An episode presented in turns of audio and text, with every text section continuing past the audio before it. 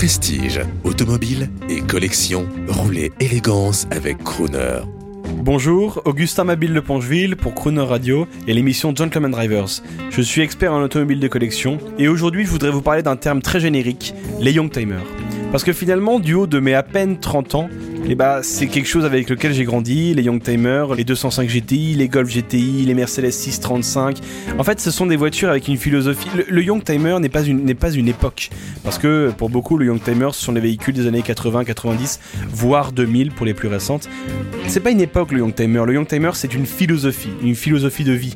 Ce sont des gens qui sont passionnés par leur voiture, des voitures qui peuvent être très bien populaires, je pense à la Renault 5 qui prend une cote aujourd'hui, les premiers Renault 5 avec des moteurs pas forcément très intéressants des moteurs pas forcément très sportifs sont des voitures aujourd'hui qui ont une cote extraordinaire dans un état et les gens commencent à les restaurer. C'est très intéressant de voir ça. La restauration des populaires dont personne ne voulait il y a 10 ans parce que c'était complètement dépassé et les gens qui se baladaient avec une Renault 5 il y a, 10-15 ans et qui était leur voiture tous les jours finalement en avaient quasiment honte alors qu'aujourd'hui on retrouve une cote d'amour extraordinaire avec une Renault 5. Je parle de la Renault 5 parce que c'est le premier exemple qui me passe sous la tête mais je pense à la Peugeot 205, je pense à toutes ces petites, ces, petites citadines françaises qui ont, qui, qui ont relevé des marques. La Peugeot 205 a complètement relevé Peugeot de la crise euh, au début des années 80, où Peugeot plongeait du nez par rapport à la concurrence. La 205 a été une, un, miracle chez Peugeot, et euh, de la 205 découlera la 205 GTI en 1 litre 6, en 1 litre 9, la 205 avec un moteur turbo 16, 16, soupapes qui est euh, plus de 200 chevaux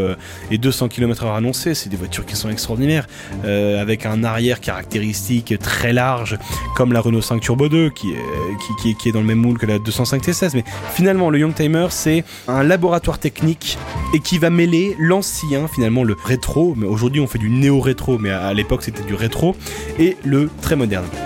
On va retrouver la technologie de turbo qui est très importante dans toutes ces voitures-là. On va retrouver les plastiques et euh, des formes de carrosserie disgracieuses, euh, euh, très carrées, avec des gueules très agressives, taillées à la serpe je vais prendre par exemple la, BMW 635 CSI ou même euh, M635 CSI, la, version ultime qui sort plus de 210 chevaux quasiment. Euh, c'est des voitures extraordinaires à vivre avec une gueule euh, terrible. c'est cet avant de requin comme ça qui plonge vers la route, très très agressif. Un moteur hyper expressif, un intérieur sportif parce qu'on parle vraiment de sport dans ces années-là.